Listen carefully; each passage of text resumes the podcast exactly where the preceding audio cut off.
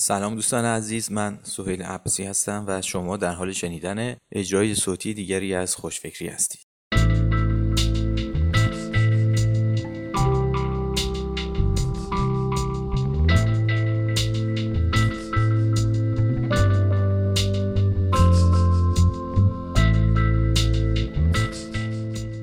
عنوان این مطلب هست: آیا شما شخصیت مناسب برای اینکه کارآفرین موفقی بشوید را دارید یا نه؟ Tree don't care what the little bird sings. We go down with the dew in the morning light. The tree don't know what the little bird brings. We go down with the dew in the morning and we breathe it in. There is no need to forgive. Breathe it in. There is no need to forgive. به قول آقای هنری فورد، کنار هم اومدن یک آغازه، کنار هم موندن پیشرفته و با هم کار کردن موفقیت. همیشه گفته شده و تجربه کردیم که یکی از مهمترین ویژگی‌های یک کسب و کار نوپای موفق و رو به رشد تیم اون هست. کسی که به دنبال تشکیل یک تیم مناسب برای راه‌اندازی یک کسب و کار باشه، بهتره تلاش کنه افرادی رو گرد هم بیاره که مکمل توانمندی‌های هم باشن. در واقع صرفاً داشتن علاقه برای کار کردن در یک تیم استارتاپی کافی نیست و باید مهارت‌های لازم در اعضای تیم هم وجود داشته باشن. با این حال داشتن مهارت‌های مکمل به همون اندازه در موفقیت یک استارتاپ مهمه که دارا بودن شخصیت و توانایی کار در کنار دیگران در یک تیم. هر کسی نقاط قوت و ضعف خاص خودش رو داره. یکی برونگراست، دیگری درونگرا. یکی به انجام کارهای کنترل شده و قابل پیش‌بینی علاقه داره، دیگری از کار تکراری بیزاره. یکی دوست داره بیشتر با ایمیل و پیام متنی با مشتریان در ارتباط باشه، دیگری با اونها دیدار حضوری میکنه. افزون بر اینها، میان قصد انجام کاری رو داشتن تا انجام دادن اون و نون خوردن از اون تفاوت زیادی وجود داره. کارآفرین و صاحب کسب و کار موفق شدن، افزون بر صرف پول خودتون، به صرف یک عالمه زمان و تلاش نیاز داره. اگرچه خیلی ها دوست دارن به اصطلاح رئیس خود باشن و زندگیشون رو خودشون بسازن، اما واقعیت اینه که خیلی ها برای تبدیل شدن به یک کارآفرین موفق ساخته نشدن. یعنی شخصیت و طرز فکر اونها برای این کار پرورش پیدا نکرده. البته این به اون معنا نیست که هرگز نمیتونن در مسیر موفقیت حرکت کنن. چه بسا افراد بسیاری که با تلاش و کوشش و تغییر طرز فکرشون به کارآفرینان موفق و صاحبان کسب و کارهای بسیار با ارزش تبدیل شدند. در پژوهش‌های گوناگونی که درباره کارآفرینان موفق انجام شده، معمولاً ویژگی‌های شخصیتی مشترکی در حوزه‌هایی مانند پیشینه خانوادگی، تجارب دوران کودکی، ارزش‌ها و باورهای درونی و غیره در این افراد نمایان شده.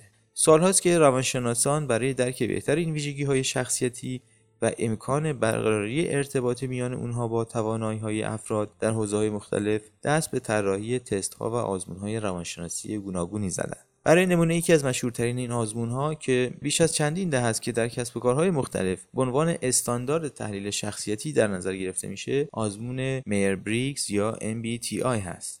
این آزمون بر اساس پژوهش‌های کارل گوستاو یونگ طراحی شد. هدف از اون طی جنگ جهانی دوم یافتن شغل مناسب برای زنانی بود که در صنعت نظامی می‌خواستند کار کنند.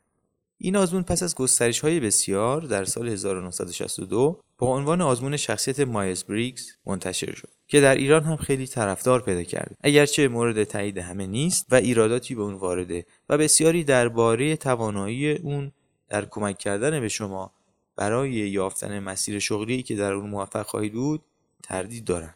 گاهی از این آزمون برای تعیین اینکه شخصی مهارت‌های روانشناختی و ویژگی‌های شخصیتی لازم برای کارآفرین موفق شدن رو داری یا نه استفاده میشه.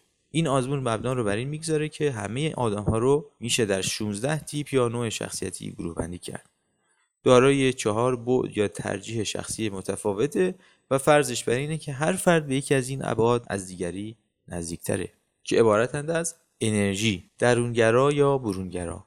این بود بر مبنای چگونگی برخورد و تعامل ما با دنیا و اینکه انرژیمون رو متوجه کجا می‌کنیم و از کجا انرژی می‌گیریم تعریف شده.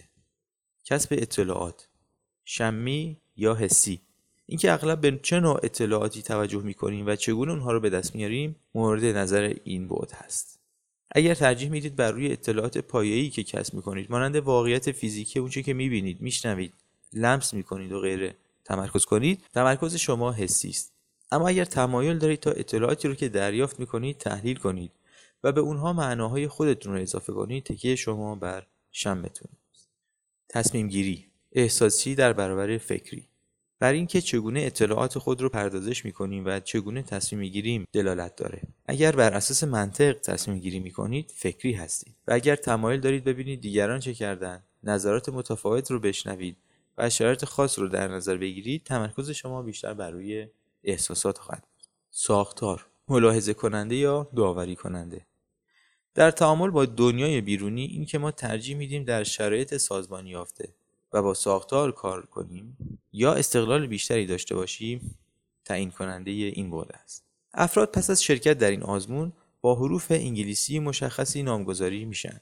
بر طبق این آزمون اگر نتیجه آزمون شما ENTP یا ESTP باشد، شما به احتمال زیاد برای کارآفرینی مناسب‌تر هستید. تحلیل پژوهشگران بر اساس این آزمون شخصیتی اینه که کارآفرینان کسانی هستند که بر روی فعالیت‌ها تمرکز دارند، اما همزمان علاقه دارند تا مشکلاتشون رو با فکر کردن حل کنند. همچنین ترجیح میدن که بر روی ایده‌های نو تمرکز کنند و شرایط موجود فعلی رو به چالش بکشند و خودشون رو در قالب ساختارها محدود نکنند. البته همونطور که پیشتر گفته شد، نتیجه این آزمون در موارد متعددی مورد انتقاد افراد زیادی ممکنه باشه. تیپ شخصیتی کارآفرینان مشهور بر اساس این آزمون. نمیتوان به این سوال که آیا این آزمون کاملا درست جواب میده یا نه با یک جواب بله یا خیر پاسخ داد، چرا که همواره موارد استثناء وجود دارند. با نگاهی به تعدادی از مشهورترین کارآفرینان دوران ما میتوان دید که همه اونها در تیپ شخصیتی مورد نظر اون آزمون برای کارآفرینان قرار نمیگیرند. برای مثال، آقای والت دیزنی بنیانگذار کمپانی والت دیزنی و استیو وازنیاک هم بنیانگذار اپل تیپ شخصیتی ENTP دارن، در حالی که برای دیگر افراد اینطور نیست. مثلا آقای بیل گیتس بنیانگذار مایکروسافت دارای تیپ ENTJ و آقای استیو جابز بنیانگذار اپل STP و آقای مارک زاکربرگ بنیانگذار فیسبوک INTJ هستند. برای بسیاری این آزمون همانند یک راه و روش دیگری است. برای این است که به کسانی که شک دارند چه مسیر شغلی را انتخاب کنند کمک کنه. در موارد دیگری هم مانند انتخاب همتیمی یا همکار جدید، این آزمون میتونه مفید باشه و ممکنه بتونه تا اندازه‌ای دید و شناخت بهتری از تیپ شخصیتی همکار جدید خود به دست بیارید. این آزمون هر چقدر هم که مفید به نظر برسه، اما نباید مانع شما از انجام کاری که فکر میکنید درسته بشه. اگر براتون جالبه که تیپ شخصیتی خودتون یا همتیمی هاتون رو بهتر بشناسید، وبسایت هایی هستن که میتونید در این آزمون به صورت رایگان شرکت کنید.